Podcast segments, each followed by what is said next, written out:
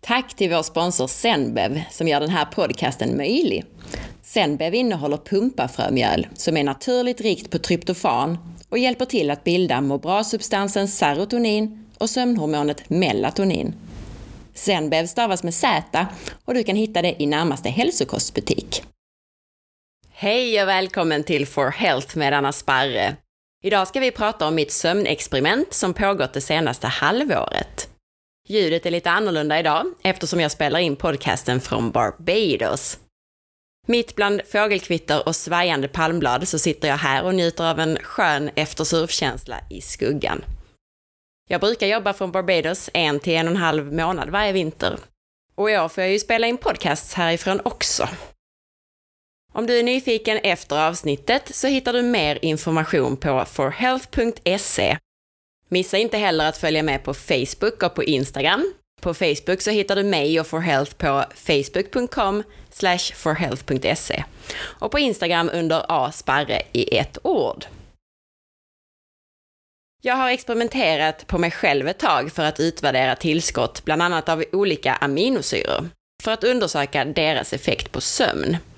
Den stora anledningen är att det är ett intressant experiment, men jag har också haft lite svårt att sova tillräckligt länge ett tag en kombination av att jag har blivit van av att väckas av en bebis och av förhöjda stressnivåer. Eftersom olika aminosyror är byggstenar till olika hormoner och signalsubstanser i kroppen, så kan tillskott påverka nivåer av de här substanserna i kroppen och därmed påverka sömn, humör eller vad man nu är ute efter. En del aminosyror fungerar dessutom som signalsubstanser i sig själva. Halvvägs genom det här sömnexperimentet så spelade jag in en podcast, avsnitt 11, som summerade del 1 till 10 av sömnexperimentet som jag skrivit om på bloggen. Jag kommer att summera allt i sömnexperimentet här idag, men prata mer om del 11 och framåt. Så lyssna gärna även på podcastavsnitt 11, halvvägs genom sömnexperimentet heter det, om du är intresserad av vad som hjälper för sömnen. Jag börjar med att prata lite om de tillskott som jag testat efter det här podcastavsnittet 11. Och sen summerar jag alltihop. 5-HTP, 5-hydroxytryptofan, är det närmaste försteget till signalsubstansen serotonin och sömnhormonet melatonin. Det vill säga det är ett steg längre än tryptofan som jag skrivit om på bloggen i sömnexperimentet del 7 och 8 och som jag pratade om i podcastavsnitt 11. Aminosyran L-tryptofan ombildas med hjälp av ett enzym och av vitamin B6 till det här 5-HTP. 5-HTP kan användas på kvällen för en bättre sömn, men också på dagen istället för SSRI-preparat, alltså antidepressiva. Och detta som sagt eftersom det både omvandlas till må bra-substansen serotonin och till sömnhormonet melatonin. Man ska gärna ta det på fastande mage och egentligen helst tillsammans med en liten mängd snabba kolhydrater för bäst effekt. Jag har ju tidigare testat tryptofan på kvällen och tyckte att det fungerade bra. 5-HTP borde ju rimligen ha en liknande effekt och det tycker jag också att det har. 5-HTP fungerar minst lika bra som tryptofan, kanske bättre till och med. Man tar en betydligt lägre dos 5-HTP än tryptofan och det här är reglerat i kapseln, så inget som man själv behöver mäta upp. Jag tar även 5-HTP under tungan, så som jag gjorde med tryptofanet, alltså jag biter sönder kapseln. På så sätt så får jag en snabb effekt och kan ta det i samband med sänggåendet istället för att ta det kanske en, en till en och en halv timme innan. Jag har de flesta nätter somnat snabbt och sovit bra i cirka 6 timmar med 5-HTP. Somnar man inte om efter det så kan man även kombinera 5-HTP med teanin, så som jag gjorde med tryptofan. När det gäller tyrosin som var nästa sak som jag testade, nästa tillskott som jag testade, så har studier visat att man med tillskott av tyrosin blir mer alert vid sömnbrist och det rapporteras också att det kan förbättra sömnen. Det skulle också kunna hjälpa vid hård träning eftersom det verkar som om toleransen mot utmattning ökar något. I en studie så visade det sig inte höja prestationerna, men däremot den upplevda ansträngningen. Tyrosin är en byggsten till stresshormonerna noradrenalin och adrenalin och kan därmed tänkas hjälpa till under perioder av stress. Kanske är det också därför som det i studier har visat sig leda till alerthet och eventuellt kunna hjälpa mot utmattning vid träning. Dessutom så är det en byggsten till sköldkörtelhormoner och kan därmed boosta sköldkörtelfunktionen om man misstänker sig vara lite låg där. Men man ska inte ta det i kombination med sköldkörtelhormoner. Tyrosin bygger även dopamin i hjärnan.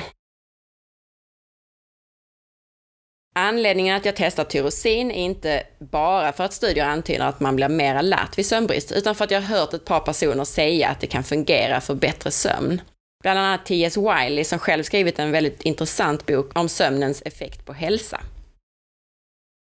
Om du inte vill ta tyrosin som tillskott så finns det mycket tyrosin i avokado, förutom i alla proteinrika livsmedel som kyckling och kött och fisk och så. Jag har testat tyrosin baklänges och framlänges verkligen. Jag har tagit det på kvällen respektive på dagen, men jag märker absolut ingenting. Visserligen så sov jag gott en hel natt första gången jag tog den, men jag tror inte att jag kan koppla det till tyrosinet, utan snarare till ett tyst och snällt barn. Jag vet många som märker extrem skillnad av tyrosin. Hjärndimma släpper, fokus ökar och så vidare. Men jag tror att det beror på brist på tyrosin och eller en underfunktion i sköldkörteln som avhjälps med tyrosin. Så jag kommer inte att använda tyrosin för sömnen. Däremot så kommer jag nog att ta lite tyrosin på dagen ibland under de perioder som jag använder tryptofan eller 5-HTP för att sova. Det kan nämligen vara bra att balansera tryptofan och tyrosin med varandra. Som ett fjortonde steg i sömnexperimentet så har jag även testat att ta ingenting innan jag går och lägger mig. Och det fungerar utmärkt.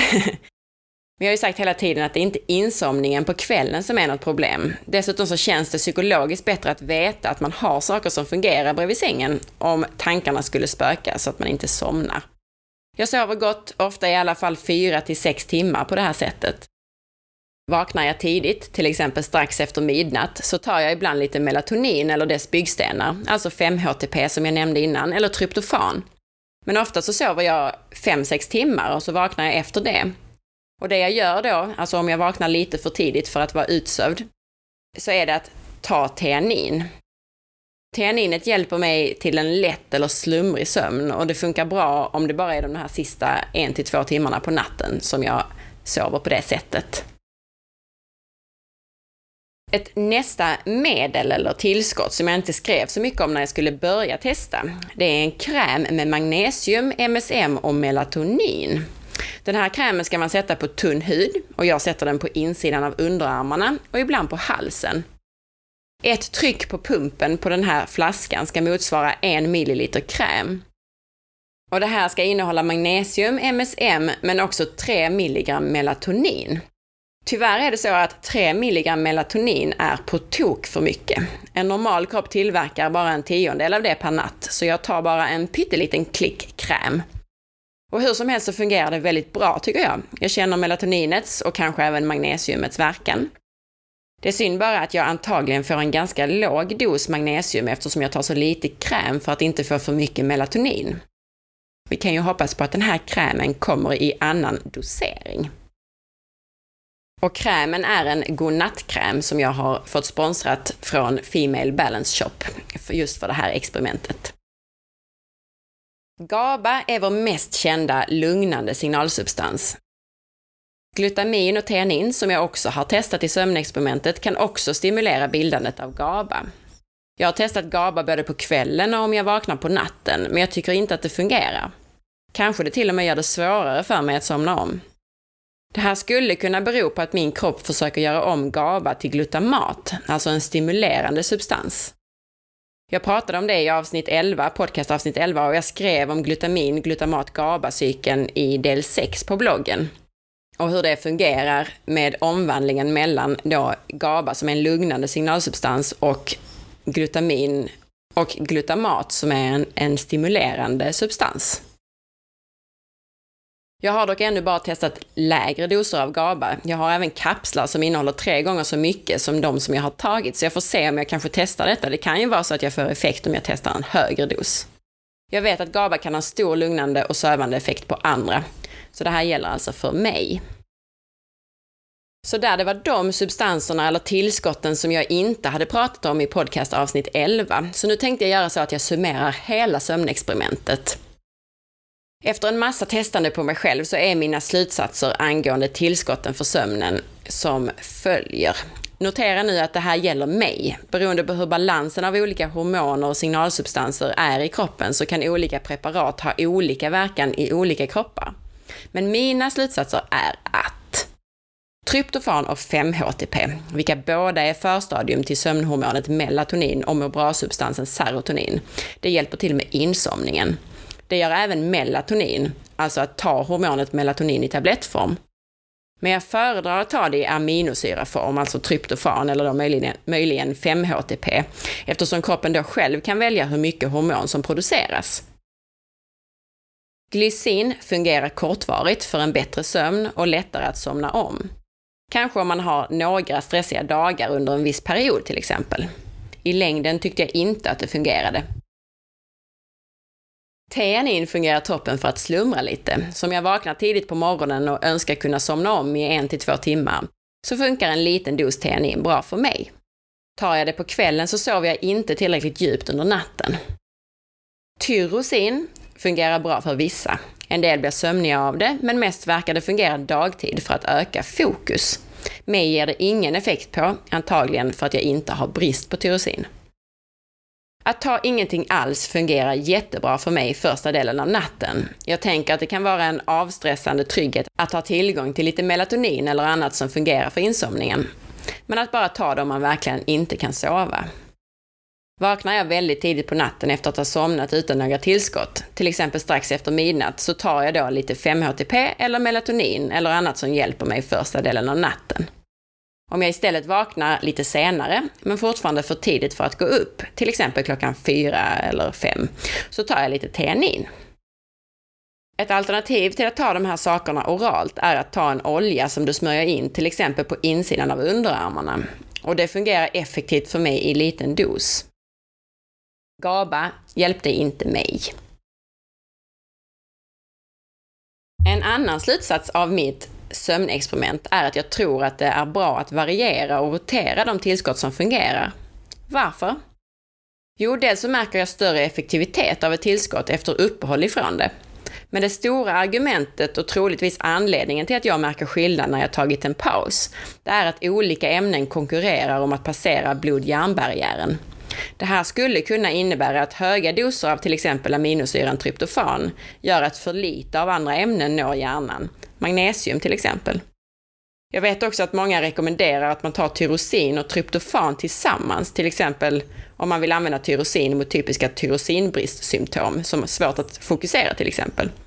Men istället för att ta dem tillsammans så skulle man då kunna rotera och variera. Till exempel så tar man tre kvällar 5-HTP eller tryptofan. Sen tar man tre kvällar tyrosin och så vidare. Kanske ska man då testa att slänga in även lite glycin i den rotationen. Jag kommer även att fortsätta använda teanin ibland om jag vaknar lite för tidigt bara och önskar ligga kvar och slumra eller drömma eller sova lätt i en sömncykel eller en och en halv timme till. Nu när jag kört sömnexperimentet hela hösten så har jag hittat vad som fungerar bra för mig. De flesta kvällar behöver jag ingenting för att somna gott, men ofta så vaknar jag på natten och då är det inte alltid lika lätt att somna om. Vaknar jag tidigt, till exempel strax efter midnatt, så tar jag ibland magnesium melatoninkrämen, alltså den här godnattkrämen som jag pratade om tidigare. Eller så tar jag melatonin oralt eller, eller dess byggstenar, alltså 5-HTP eller tryptofan. Men ofta så sover jag 5-6 timmar utan någonting och så vaknar jag efter det. Hade jag haft mer tid och inte ett barn som ville vakna tidigt på morgonen så hade jag nog applicerat teorin om tvådelad sömn lite oftare. I avsnitt tre så pratade jag om tvådelad sömn. Avsnittet heter avsnitt tre, Resistent stärkelse och tvådelad sömn. Och du kan även läsa om tvådelad sömn på bloggen på forhealth.se. Bara sök uppe till höger i sökrutan. Men det jag gör nu om jag vaknar för tidigt är att ta teanin. Teaninet hjälper mig till lätt slumrig sömn och det fungerar bra om det bara är de här sista en till två timmarna på natten. Genom att skriva sömndagbok så, så här länge så har jag också upptäckt att min sömn är bättre de första veckorna i menstruationscykeln och sämre i slutet. Det var väldigt intressant eftersom det skulle kunna tyda på obalans i könshormonerna, alltså progesteron och östrogen. Jag har inte några särskilda andra symptom på det här vad jag vet. Så jag kommer att testa mina nivåer av östrogen och progesteron för att se om de är ur balans. Är de det så får vi se om det blir till att testa progesteronkräm under halva menscykeln. Håll utkik på bloggen eller i podcasten om du är intresserad av resultatet. Tack för att du har lyssnat idag. Du vet väl om att du också kan boka mig som föreläsare till ditt företag eller till privata grupper? Kontakta mig i så fall via e-mail, boka forhealth.se för att boka en sån här föreläsning. Har du önskemål eller frågor som rör podcasten så ställer du dem på bloggen på forhealth.se i kommentarerna. Och där kan du också önska intervjupersoner och ställa frågor som du vill att jag eller en intervjuperson besvarar i podcasten. Gå gärna in på iTunes och lämna betyg och recension. Och så önskar jag dig en riktigt härlig dag!